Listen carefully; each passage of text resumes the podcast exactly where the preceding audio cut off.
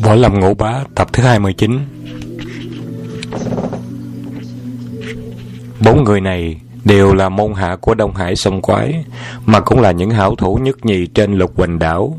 Tên chúng là Huyền Quang, Huyền Minh, Phù Sanh, Phù Trần, xuất thân từ đám thuyền chài. Cha mẹ chúng bị anh em sông Quái giết chết rồi bắt cóc chúng về đây từ lúc còn bé nuôi dưỡng cho đến lớn, để làm môn hạ suốt đời hầu cận bọn anh em âm Trường Giang.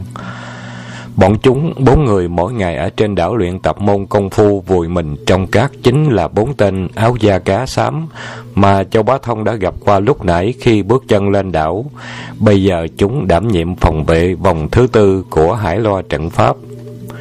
Bọn chúng bốn người sử dụng bốn chiếc vòng can liên hoàng theo công phu hải xà liên pháp. Bốn chiếc vòng sắt tựa như con quái xà bay lượn uốn khúc trên dưới đông tây kết thành một màn lưới bàn bạc, vây kính châu bá thông vào giữa châu bá thông thấy thế công của bốn chiếc vòng càng liên rất tinh kỳ, không nên ga dám khinh suất tự nghĩ mình là sư đệ của trưởng giáo toàn chân phái. Nếu để thua thiệt dưới tay bốn tên hậu bối này thì còn mặt mũi nào mà nhìn thiên hạ? Chàng không còn dám dùng tay không để tiếp chiến với binh khí của kẻ địch. Liền với tay rút phăng thanh kiếm sau lưng ra, châu bá thông từ lúc lên hụt lục hoành đảo tới bây giờ, đây là lần đầu tiên chàng sử dụng thế kiếm. Mũi kiếm vừa trút ra khỏi vỏ châu bá thông liền sử dụng ngay thấy ất kiếm pháp của toàn chân phái mỗi kiếm trên tay chàng biến thành một luồng lãnh quang lấp loáng trên dưới tựa như một chiếc móng bạc bay vút giữa trời đỡ vẹt bốn ngọn can liên hoàn của đối phương ra ngoài trong vòng không đầy ba hiệp, chàng đã dồn bọn chúng đến luống cuốn cả chân tay, thối lui vòng khắp bốn vách động. Châu Bá Thông hơn hai mươi năm trời khổ luyện trên núi Tung Sơn thì bốn người của bọn quyền hoa, huyền quang đâu phải là đối thủ của chàng. Đấu đến hiệp ba mươi Châu Bá Thông bỗng quát lên một tiếng rất lớn, kiếm quang bay xẹt như một tia điện, hất văng chiếc vòng sắt của huyền quang. Tiếp theo, mũi kiếm trầm xuống xoáy nhẹ soạt một tiếng lớp da cá trên người huyền quang bị mũi kiếm xoáy rách một lỗ tròn. Máu tươi từ miệng vết thương tuôn xối xả huyền quang kêu lên một tiếng đau đớn. Ôi chà! Rồi quay mình chạy trốn sâu vào trong động. Châu bá thông tinh thần càng thêm hứng khởi, bổ lộng thanh kiếm như mưa sa bão táp, soạt soạt liên tiếp hai thế, hai chiếc liên can hoạt can liên hoàng trên tay huyền minh phù sanh trước sau lưỡi kiếm chém gãy. Mũi kiếm bay tới đâu là lớp áo da bị rạch đứt và gây thành thương tích cho bọn chúng đến đấy. Châu Bá Thông trong trận đấu này, chàng đã được thêm một kinh nghiệm lớp áo da cá trên người của Đông Hải sông quái và bọn đầu đệ của chúng không tuyệt đối kiên cố dẻo dai như chàng đã làm nghĩ. Tính chất của da rất dẻo, hơn nữa trên lớp y phục bằng da lại bôi thêm một lớp dầu sơn láng cuộn thành ra các loại vũ khí như côn bổng hay quyền cước đánh vào đều bị trượt tuốt ra ngoài. Nhưng nếu dùng những loại binh khí bén nhọn như đao kiếm đâm vào thật mạnh thì lớp áo da cá kia sẽ bị thâm đâm lũng ngay. Cho nên lúc nãy Châu Bá Thông chỉ ném mạnh cục đá trúng vào đầu tên bộ hạ của anh em sông quái, nên phải bể đầu chết tốt. Tiếp theo đấy chàng dùng thấy ất kiếm pháp của toàn chân phái liên tiếp chém trọng thương ba tên trong bọn huyền quang khiến bốn gã đệ tử của sông quái thấy kiếm pháp của châu bá thông quá lợi hại nên không dám tham chiến mà đồng hô lên một tiếng rồi quay mình chạy trốn như bay mất hút trong động châu bá thông định tâm chọc cổ một tên trong bọn để tra gạn cho rõ đường đi nước bước khắp nơi. Chàng thấy bốn tên vừa lủi đầu trốn chạy liền theo sau nhảy để chụp vào một tên chậm chân sau, rốt Bất thần từ trong bóng tối một bóng người nhảy vù ra chặn lại. Người này toàn thân mặc một lớp y phục bằng da màu lam. Thân hình cao lớn vạm vỡ, lặng im không một tiếng nói. Hai tay múa lên vung vút kèm theo tiếng gió của binh khí đánh vụt vào mặt châu bá thông. Sự thể xảy ra quá bất ngờ, suýt chút nữa là Châu Bá Thông bị nguy, nhưng đã là người võ công luyện đến mức thượng thặng, tai mắt rất linh thính và phản ứng cũng phản ứng cũng rất nhanh chóng. Vừa thấy bóng kẻ địch xuất hiện, Châu Bá Thông liền dùng thân pháp bạch viên khiêu giang, nhanh nhẹn nhảy trái qua phía sau. Gã mặc áo màu xanh, thân pháp rất nhanh chóng, vừa tấn công vào khoảng không, gã đã phi mình nhảy vụt theo chàng hình như hình với bóng. Hai ngọn binh khí đen thui song song lao nhanh vào ngực chàng. Cùng trong thời gian chớp nhón ấy, Châu Bá Thông lúc đó mới thấy rõ hai món binh khí trên tay đối phương thật cổ quái vô cùng. Bình khí ấy giống như một đôi càng cua thật lớn, mở ra kẹp lại lên động theo ý muốn, làm bằng thép sơn đen nhánh. Trên mũi nhọn của chiếc càng cua bằng sắt ấy còn hiện lên ánh sáng xanh biên biếc, rõ ràng có tẩm chất độc vô cùng lợi hại. Gã sử dụng đôi càng cua sắt kia không phải cầm binh khí nơi tay như người ta thường làm, mà trái lại hai bàn tay của gã dường như bị chặt đi, rồi đem đó, món binh khí ấy buộc chặt vào hai khuỷu tay. Nói rõ hơn một chút là người và binh khí liền nhau thành một, có thể sử dụng tùy theo tâm ý. Người đến đâu là binh khí theo đến đó, linh động như thần. Châu Bá Thông từ thuở bé đến giờ, đây là lần thứ nhất mới gặp được một con người cổ quái như thế chàng lập tức dùng ngay thân pháp thiết bản kiều để cho thân hình hơi ngã về phía sau, đồng thời dùng truyền phong thố quét ra một đá thật nhanh, quái nhân càng cua quảng hốt nhảy lùi về phía sau để tránh. Châu bá thông vừa dồn được tên càng cô thối lui, chàng lập tức sử dụng ngay thấy ất kiếm pháp dùng chiêu khổng tước khai bình. Kiếm quang quét tròn thành một vòng cung sáng bạc lớn như chiếc mặt bàn tấn công vào đầu địch thủ. Quái nhân ấy liền dùng người xuống để tránh chiếc càng cô sắt trên tay, nhanh như một luồng điện từ phía dưới bay thốc trở lên hạ bộ của đối phương. Chầu bá thông cả kinh vội nhảy tréo sang bên để tránh, nhưng cũng suýt bị đôi càng cua quái ác của quái nhân kẹp trúng chàng tức giận chửi lớn. Cái đồ rồ thúi, bộ mi là cua thiệt sao? Quái nhân cười khang một tiếng và lạnh lùng đáp. Phải, đây là bán giải công phu. Đôi càng sắt trên tay của ta là đôi càng cua. Xem đây! Tiếng nói chưa dứt thân hình y đã nằm phục xuống đất. Hai tay hai chiếc càng giao nhau soạt soạt sử dụng liên tiếp bốn thế kẹp tấn công vào hạ bộ của Châu Bá Thông. Linh động và lợi hại như đôi càng cua thật. Châu Bá Thông cả giận quát. Cái đồ rùa thúi, cái gì mà càng cua với càng cua rùa, chống mắt coi châu lão già, chặt đứt càng cua của mi chàng liền biến ngay thấy ất kiếm pháp mũi kiếm trên loan loáng thành một chiếc móng bạc, che khắp thân thể khiến cho đôi cua, càng cua sắt của đối phương không thể đến gần. Đấu thêm mười mấy hiệp, kiếm pháp trên tay lại biến đổi. Chàng vừa tấn công bên tả, một chiêu lôi phong giao kích, thoát một cái đã bay sang mé hữu chém liền một thế, ngô càng phạt thuế. Mũi kiếm của chàng luôn luôn đảo tròn theo khuỷu tay của địch thủ mà chém lia lịa. Quái nhân tuy có môn giải càng tông rất lợi hại, nhưng dù sao cũng vẫn là võ học của bàn môn tả đạo, làm sao có thể đương cự lại với kiếm pháp chính phái toàn chân. Nên sau 15 hiệp giao đấu thì chân tay của quái nhân đã bị mũi kiếm của Châu Bá Thông làm cho luống cuốn, đôi càng sắt đã mất đi nhiều hiệu lực. Châu Bá Thông biết rõ thế yếu của đối phương liền vận sức mạnh vùng theo kiếm thế nghênh phong lược yên.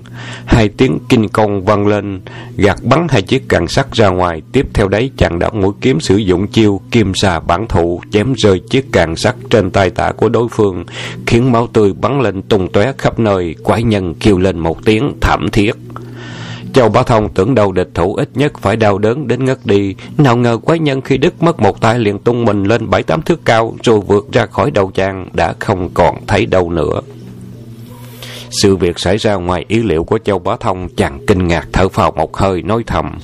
Hey, không ngờ cái thằng cạn cua này mất đi một cánh tay mà không trên một tiếng nào cả, lại còn đủ sức chống chạy nữa. Kệ cũng hay thiệt. Vừa nói vừa lần tự bước vào bên trong chàng không ngờ rằng mình đã vô tình tiến vào trung tâm vòng trung ốc của hải loa trận mà anh em Đông Hải sông quái đã bố trí hết sức cẩn mật. Châu Bá Thông đang mò mẫm đi trong bóng tối, bỗng nghe có tiếng người hoang dại từ phía trên đỉnh đầu vang xuống. Châu Bá Thông nhận ra là tiếng cười của âm Trường Giang và âm Trường Hà hai người. Vội định thần nhìn kỹ thì ra nơi trung tâm động này là một vòng xoáy ốc thiên nhiên. Vách núi xoay tròn từ động lên đỉnh như hình cái vỏ ốc lớn. Nơi chính giữa có một khoảng đất la liệt mọc dựng lên.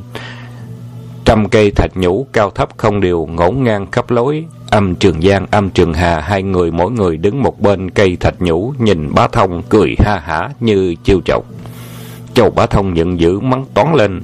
Hay cái thằng rùa kia cười cái gì? Hãy lo trận của bọn mi lão gia phá xong rồi, mà bọn mi còn cười như vậy được sao? Âm Trường Giang nghe Châu Bá Thông nói, cười và đáp. Lão Châu kìa, ta cười mi ngu dại, thiên đường sáng lối không chịu đi, địa ngục không rõ lại lao đầu vào. Đã vào đây, thì kiếp này đừng còn mong gặp lại Dương Trùng Dương nữa. Mi dám vào hải lo trận, kể ra thì cũng đáng mặt anh hùng hảo hán đấy. Nhưng một chút nữa đây, thầy hài cốt của mi không còn. Hè, thật đáng tiếc lắm thầy. Châu Bá Thông cả giận gầm lên. Châu mổ đết có sợ, xem kiếm đây. Nói xong, thân hình chàng thoát một cái nhảy bổ đến chỗ âm Trường Giang đang đứng. Âm Trường Giang như không có ý giao đấu, nên vừa thấy Châu Bá Thông nhảy đến thân hình y hơi nghiêng ra trước. Đầu cánh tay xòe ra, dùng thân pháp thanh đình đến thủy. Người của y nhẹ nhàng tung lên đáp xuống tựa như dùng đá ném lia thia trên mặt sông liên tiếp nhảy qua năm sáu cây thịt nhũ, Châu Bá Thông quát lớn. Y rùa thúi định chạy đi đâu? Vừa nói vừa đảo thanh kiếm che thân để phòng ám phi khí của đối phương. Người của chàng cũng đuổi theo bén gót âm trường giang như bóng vói hình. Thân hình vừa rơi xuống định tìm một hòn thạch nhũ để đáp nào ngờ hai chân chàng vừa điểm lên đầu ngọn thạch nhũ thì bỗng nghe đông hải sông quái vỗ tay kêu lên. A ngã này ngã! Lạ thay nơi hòn thạch nhũ mà châu bá thông đang để chân lại có thể ngã được. Chưa kịp đề khí khinh công để đứng vững thì hòn thạch nhũ ấy bỗng tự nhiên hơi nghiêng về một phía. Thân hình châu bá thông liền mất ngay trọng lực. Sảy chân té rơi xuống Châu Bá Thông lập tức tràn người gượng lại và nhảy qua hòn thạch nhũ kế đó, nào ngờ hòn thạch nhũ này cũng biết cử động. Gót chân của Châu Bá Thông vừa điểm lên, hòn thạch nhũ liền ngã chết về một phía, mà liên tiếp sáu bảy hòn thạch trụ gần đấy cũng lăn xuống mặt đất, khiến hai chân của Châu Bá Thông đáp vào khoảng trống và thân hình chàng rơi thẳng xuống dưới. Thì ra những hòn thạch nhũ nơi khúc phía dưới nước bị cưa rời thành hai đoạn. Mỗi hòn thạch nhũ sau khi cưa xong được buộc vào một sợi dây hình vòng cung giữ lại cho đứng thẳng y như cũ. Những sợi dây thắt lồng lộng ấy ăn ngầm theo vách núi thông ra một gian thạch động khác do những tay bộ hạ của âm nhị sông quái điều khiển. Nếu địch thủ nhảy lên hòn thạch nhũ nào thì kẻ đó có phận sự giữ hòn thạch nhũ ấy liền kéo mạnh sợi dây. Hòn thạch nhũ liền ngã nghiêng về một phía, hòn nào cũng đều như thế, cho dù cho khinh công của địch thủ cao diệu tới mực nào cũng phải sẩy chân rơi xuống đầm sình lầy dưới đám thịt nhũ kia ngay. Và trong đám rừng thạch nhũ ấy còn chừa lại độ mười mấy cây nguyên vẹn có đánh dấu bí mật. Âm Trường Giang, âm Trường Hà cứ theo ám hiệu của những hòn thạch trụ ấy mà nhảy lên không sao cả. Bọn chúng nhờ chờ Châu Bá Thông đến nơi liền dừng dùng ngay lời khẽ lẽ khích cho Châu Bá Thông nổi giận để chàng không còn đủ thì giờ suy xét mà nhảy lên đuổi theo. Và quả nhiên Châu Bá Thông mắc ngay kế dụ địch của Đông Hải sông Quái. Nơi Châu Bá Thông bị thọ hiểm là một khoảng đất bùng lầy Sâu hơn năm sáu thước, nếu sủi bị rơi xuống thân hình sẽ bị chìm lúng trong sình lầy, không thể leo lên được. Nhưng Châu Bá Thông là người thông minh, chàng nhớ lại có lần nghe sư huynh Vương Trùng Dương nói qua, nếu con người rủi bị sảy chân té xuống, bất luận là bãi sình, phù sa hay trong lỗ tuyết, điều cốt yếu là phải bình tĩnh, im lặng, đừng loạn động chân tay để vùng vẫy bay lượn tròn. Vì nếu làm như thế thì càng lúc càng bị lúng sâu thêm cho đến ngập cả đầu cổ trong đám sình lầy phải ngột ngột thở mà chết. Phương pháp thoát hiểm duy nhất là chân tay buông xuôi đừng cử động, dùng thuật khinh công cho thân hình nổi lên trên, rồi từ nấc một nhích người khỏi đám sình và tìm vật gì có thể biếu tay biếu tay được, mượn sức có vật ấy mà tung mình nhảy lên. Cho nên Châu Bá Thông vừa rớt xuống bãi sình lầy, chàng không chút bối rối vội vận khí khinh thân, người chàng nổi liều biều trên bãi sình, chỉ có hai chân và bụng dưới bị lún sâu dưới bụng mà thôi. Hơn phân nửa người phía trên vẫn nổi trên khỏi mặt xa lầy. Âm thị song quái thấy thế đều hết sức ngạc nhiên, kinh sợ bản lãnh cao diệu của Châu Bá Thông. Âm Trường Hà bèn gọi tiếng, gọi lớn tiếng, À đậu để đâu. Hãy thả trắp lông ra. Châu Bá Thông tức giận thét lên. Ý, cái gì mà trắp lông trắp xà? Lão châu giá mời mi ăn vật này cho biết mùi. Hai tay chàng nhanh nhẹn bốc hai nắm bùn luyện mạnh vào người anh em sông quái. Hay anh em âm trường giang phân nhau tả hữu nhảy tránh sang hai bên. Âm trường giang lớn tiếng cười ha hả và nói Họ châu kia, mi hãy chống mắt xem kỹ đầm lầy có vật gì. Lần này thiệt đúng là mi chết khỏi cần một chung thay. Châu Bá Thông vội quay người theo lại thì eo ôi, từ phía mặt lại nhúc nhích có một vật gì bò đến rồi hiện ra bảy tám chiếc đuôi thật lớn, hình dáng kỳ lạ nhọn liễu, đang ngốt ngắt bò tới giống vật bò sát quá dị kia. Con nào cũng dài từ bảy tám thước đến một trượng dài, mỏ dài răng trắng, nhọn liêu liễu như răng cưa. Bò trường trên mặt xa lầy, nhanh như bay, trong khoảnh khắc chỉ còn cách xa chàng không đầy hai trượng.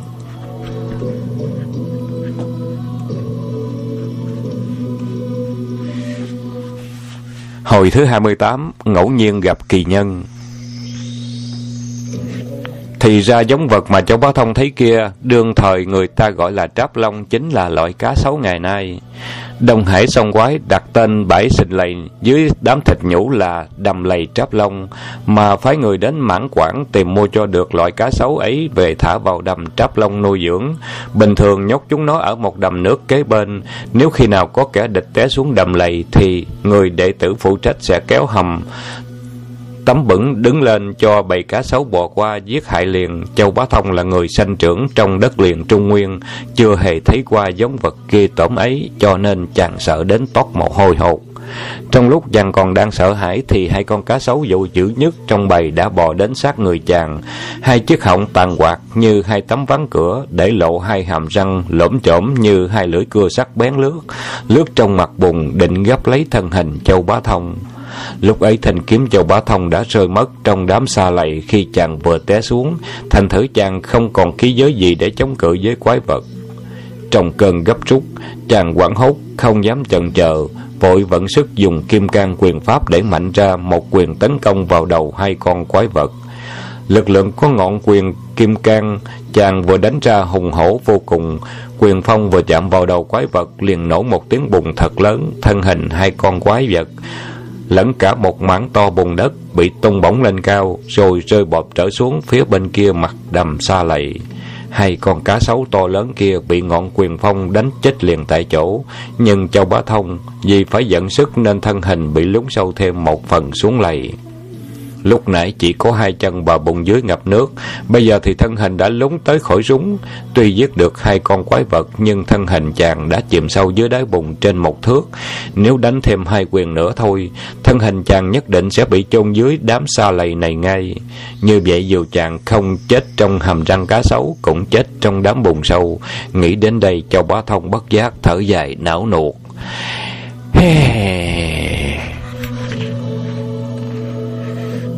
Còn lại sáu con cá sấu hơi nhỏ hơn một chút, những con vật bò sát vô tri ấy không vì cái chết của đồng loại mà sợ hãi, vẫn y nhiên đập đuôi há họng nhe răng phóng mình trường tới đốt châu bá thông, chàng cất tiếng thở dài. Ê trời hại châu bá thông này rồi! Tiếng nói chưa dứt, trên mặt đầm lầy bỗng vang lên những tiếng bột bột như có vật gì rơi xuống bãi sình. Hai anh em âm trường giang hết sức kinh ngạc, liền lớn tiếng hỏi. Ai vậy? Chúng chợt thấy từ trong bóng tối những tia sáng ống ánh soạt soạt bay bút trong không khí, rồi mười mấy tia sáng vàng lấp lánh ấy bay thẳng xuống đầm lầy. Mỗi làn kim quang đều ghim trúng vào mỗi mắt cá sấu thật chuẩn. Sáu bảy con cá sấu lớn nhỏ trong khoảnh khắc, hai mắt bị những làn kim quang ấy đánh trúng thành ra những con vật mù lòa cả. Bầy cá sấu đau đớn quá nhảy chồm dậy bò trường lạng suy cả lên, chiếc đuôi dài quét ngang quét dọc bốn phía. Trong khoảnh khắc, mỏ táp mỏ, đuôi quấn đuôi quay quần cắn táp nhau dữ dội, khiến sinh lầy trên mặt đầm dao động như sóng bủa ba đào, bùng thúi bay văng tung tóe lên. Sự việc xảy ra ngoài ý liệu của Châu Bá Thông, chàng lầm tưởng là sư huynh Vương Trùng Dương đã đến nên mừng rỡ khoa tay múa chân kêu to. Ê, ê sư huynh, sư huynh! Nào ngờ, sự nhúc nhích ấy mà thân mình chàng bị lún sâu thêm xuống xa lầy, bùng lầy bay văng khắp lối, bầy sấu lộn lên nhào xuống trông thật rùng rợn. Châu Bá Thông khiếp hải phải nhắm mắt lại để bùn đất khỏi văng vào hai mắt. Lúc ấy hai anh em song quái chạy như bay đến tận nơi phát ra tiếng động.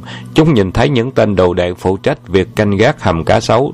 Tất cả bọn chúng đều bị điểm huyệt nằm cứng đơ bên bờ hồ đầm, không động đậy gì cả.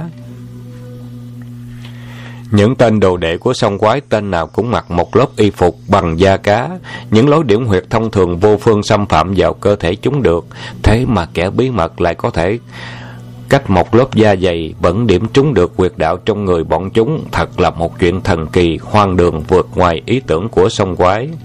Đáng giận hơn nữa là kẻ bí mật ấy lại khi điểm huyệt đồ đệ của mình lại còn làm cho bầy xấu đuôi mù để chúng phải cắn lộn tàn sát lẫn nhau. Thế mà hình tích kẻ lạ vẫn không thấy đâu cả âm trường giang hết sức tức giận, liền lớn tiếng mắng, tên tiểu tử ở đâu đến? Dám chiêu chọc anh em lão già. Nếu là đồng bọn của gã họ châu sắp chết kia, thì đừng dùng cách giấu đầu lội đuôi đấy. Mau ra cùng anh em lão già, phân tài cao hạ.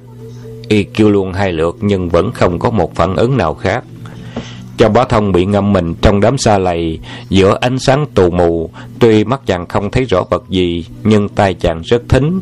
Chàng tự nghĩ thầm trong lòng người của ra tay cứu mình. Quyết không thể là vương trùng dương sư huynh được, vì trùng dương đã khẳng định là không can dự đến lời ước hẹn trên lục hoành đảo của châu bá thông. Ngay lúc chàng yêu cầu cho vài người đầu đệ theo giúp tay trùng dương cũng chẳng đáp ứng, thì gẫm lại trùng dương chẳng bao giờ đến đây. Tuy vậy, nếu có đi nữa thì sư huynh mình là trưởng môn của một giáo phái, tất nhiên đường đường chính chính mà thắng, thẳng vào hải lo trận, đâu cần gì phải có thái độ lén lút như thế. Như thế thì rõ ràng ân nhân của mình là một cao thủ nào khác, chứ nhất định không phải là trùng dương. Châu Bá Thông sực nhớ đến lúc mình vào trong vòng trận thứ nhất ở Hải Loa trận, trong khi chàng vận sức để in dấu chân lên đá, bỗng nghe từ trên đầu có tiếng động khẽ như tiếng hút gió. Lúc ấy chàng cũng không mấy để ý lắm, và đến vòng trận thứ ba khi gặp phải tượng cây giả hình tử quỷ. Chàng nghe sau lưng có tiếng người bảo khẽ cho chàng biết là đầu giả. Như vậy đúng là có người bí mật theo mình từ lâu trong trận hải lo này. Nhưng tiếc là hành động kẻ ấy quá bí mật và rất kỳ quái khiến cho chàng không biết là thù hai bạn. Nghĩ đến đây, châu bá thông không còn tự chủ được lấy tay xoa xoa lên trán và lẩm bẩm liền miệng. Lạ lạ, quái thật. Âm Trường Giang gọi luôn một hơi chẳng thấy ai trả lời, vừa thẹn vừa tức. Âm Trường Hà liền đề nghị, À đại ca, mặc kệ nó, tiểu tử kia chắc chắn là đồng đảng của gã họ châu, hắn dùng kế dụ ta đấy. Tìm kiếm nó làm gì? Chúng ta đến chôn sống gã họ châu trước rồi sẽ hay. Nói xong y xuống khuân một tảng đá lớn, nhắm ngay chỗ Châu Bá Thông đang mắc kẹt dưới bẫy lầy mà quăng mạnh tới. Châu Bá Thông thầm kêu một tiếng, không sống. Tảng đá ấy mà rơi xuống nếu chàng không dùng tay để đón, tất phải bể đầu chết ngay. Nhưng nếu giơ tay bắt lấy thì kết quả cũng sử dụng sức ấy mà thân hình chàng sẽ chìm lún trong xa lầy. Trong lúc vạn phần nguy hiểm bỗng xảy ra một biến cố bất ngờ, tảng đá vừa sắp rơi xuống đỉnh đầu Châu Bá Thông, thì từ trên bờ đầm xa lầy bỗng vù một tiếng, hiện ra một bóng người áo xanh, mặt người áo xanh phản phất như có đeo một chiếc mặt nạ. Thân hình y tựa như một con chim én lượn mình ra giữa đầm, đón tảng đá vừa bay đến, rồi bất thần giơ tả chưởng ra phẩy một chưởng vào tảng đá nặng ấy.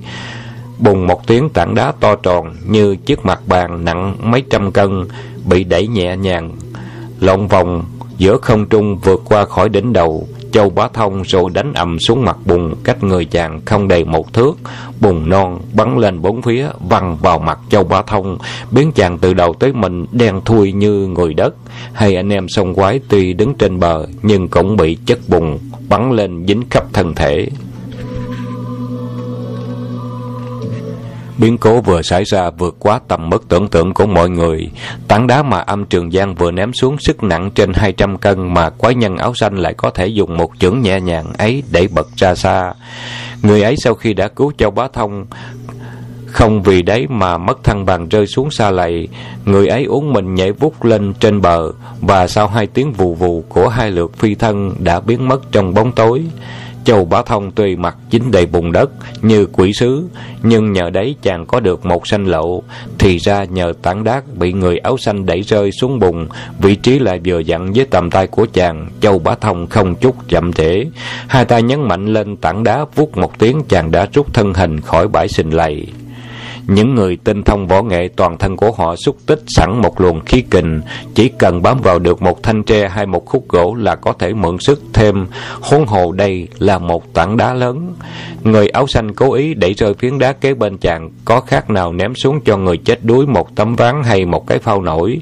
Tuy nửa thân hình của Châu Bá Thông bị chìm sâu trong bẫy sình nhưng khí lực trong người vẫn còn tồn tại, nên tảng đá dù hụt mất hơn phần nửa xuống sình, Châu Bá Thông cũng có thể mượn sức nơi tảng đá mà rút người ra khỏi xa lầy. Hai chân chàng chỉ cần điểm nhẹ lên mặt tảng đá là tung mình đứng vững trên bờ đầm rồi. Sự thoát hiểm quá kỳ diệu của Châu Bá Thông càng làm anh em song quái kinh ngạc. Hai người kêu lên một tiếng định phi mình trở qua đẩy cho Châu Bá Thông rơi trở xuống bãi xa lầy. Châu Bá Thông giận như một con cọp điên xúc chuồng, gầm lên một tiếng thật lớn, song trưởng múa vù vù chém phút vào mặt song quái. Anh em họ âm vội vàng múa chưởng nghênh địch. Ba người tự như ba chiếc xe gió quay tròn đấu nhau trên bờ đầm, một trận ác liệt.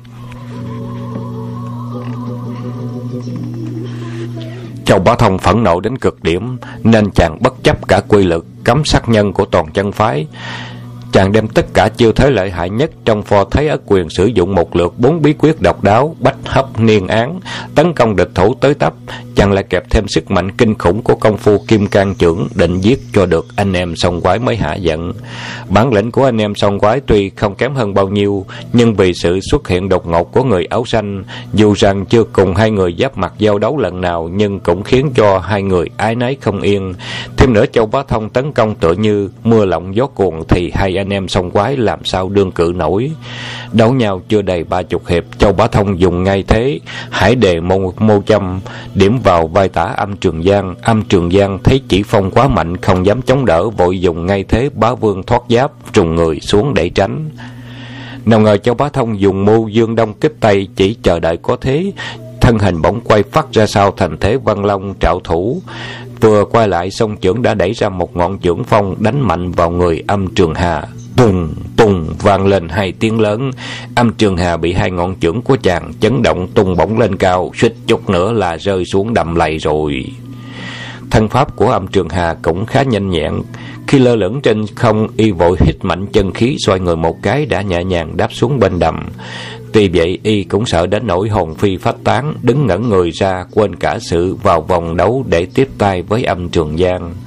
Trong bá thông sau khi loại âm trường hà ra khỏi vòng chiến, chàng không chút chậm trễ để tiếp ra một chưởng quét tréo sang phía âm trường giang. Âm trường giang biết rõ sức mạnh của cái chưởng đó đến ngàn cân khó mà chống đỡ nổi nên phi mình nhảy vút lên cao cả trượng và gọi lớn. Anh em, chuồng mau! Hai anh em song quái một trước một sau nhảy vượt qua trập hầm trắp lông chạy bột vào một phía khác của trận hải loa. Châu Bá Thông thấy anh em xong quái định trốn liền mắng lớn. Cái đầu rồ thối định chạy đi đâu? Mồm thì mắng, chân chàng vẫn đuổi theo bén gót. Chàng nhìn thấy hai người chạy vào một đám rừng thạch nhũ liền phi thân nhảy bổ đến. Nào ngờ trên đầu chàng bỗng có tiếng kêu ào ào, rồi cát đất từ trên nóc động rơi xuống như mưa. Châu Bá Thông lầm tưởng trên đầu bị động nứt rạn và sắp sửa sập xuống quảng hốt kêu lên á nguy tai rồi bụt một cái tránh xa chỗ ấy hơn trượng ngoài. Nào ngờ chân chàng chưa chạm đất thì đất cát từ trên đỉnh động liên tiếp trào rào rớt xuống đầu chàng như thác đổ. Xem tình hình thì dường như toàn thể nóc động đều nứt lở và sắp sập xuống đây. Cho bá thông trong đám bụi mù mịt ấy nhảy đông tràn tay khắp nơi để tránh. Nhảy một hơi liên tiếp mười mấy trượng xa mới thoát khỏi bị chôn sống trong trận mưa cát đá hải hùng kia. Nhưng khi nhìn lại cảnh trước mắt thì mù mù trắng xóa một vùng như xương không còn thấy đâu là đường lối nữa Châu Bá Thông tưởng bụi cát từ đỉnh động bị lỡ nứt rơi xuống như vậy là hiện tượng tự nhiên, nhưng thật đó là sự so dấp sắp đặt của anh em âm Trường Giang. Trung điểm của Hải Loa trận có một nơi hoàn toàn dùng ván lợp chính kính trần động, trên lớp ván ấy chứa đầy cát và đá vụn, những đá và cát do những mảnh vụn của thạch nhũ bị đập nát ra. Nếu có cường địch lạc đến đây, Đông Hải sông quái chỉ cần ra lệnh cho đệ tử ấn tay vào nút cơ quan một cái, tức thì tấm ván nơi ấy sẽ bị kéo lệch sang một bên và các đất từ trên sẽ trút xuống ào ào, chung sống địch thủ trong nháy mắt. Nhưng cơ quan ấy cũng cũng cũng có nhiều nhược điểm là vì những tấm ván một không thể đồng một thời gian khoảnh khắc đẩy ra một lượt, mà chỉ có thể di động từng tấm một mà thôi, thành thử các đất trút xuống chậm mau từng khoảng không đều. cho Bá Thông vừa thoát khỏi đầm trắp lông, nay đã cẩn thận hơn nhiều, cứ lần lượt nhảy tránh khắp nơi, nhờ vậy mà trận phi xa của sông quái không hại được chàng.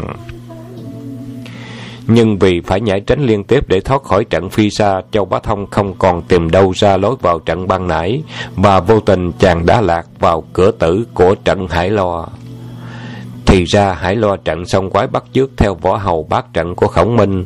Võ hầu bát trận phân ra tám cửa, đậu cảnh lưu, kinh sanh tử, án thành vị trí tám trận. Hải Lo trận của sông quái cũng phân ra tám trận án thành tám vị trí. Hơi khác nhau một chút là tám cửa trận được sắp đặt theo vòng khu ốc mà thôi. Châu Bá Thông bị hãm vào tử môn của trận Hải Lo. Chàng đi trong vòng bên tay quẹo sang đông quanh hữu lại lượng sang tả. Càng đi càng mờ mịt quanh quẩn hơn nửa giờ vẫn tìm không được lối đi lúc ban sơ. Châu Bá Thông bực tức nghiến răng lẩm bẩm, mắng lấy mình.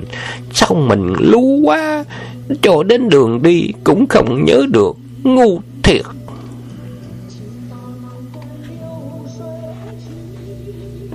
Tập thứ 29 của Võ Lâm Ngũ Bá đến đây chấm dứt. Xin các bạn tiếp tục theo tập thứ 30.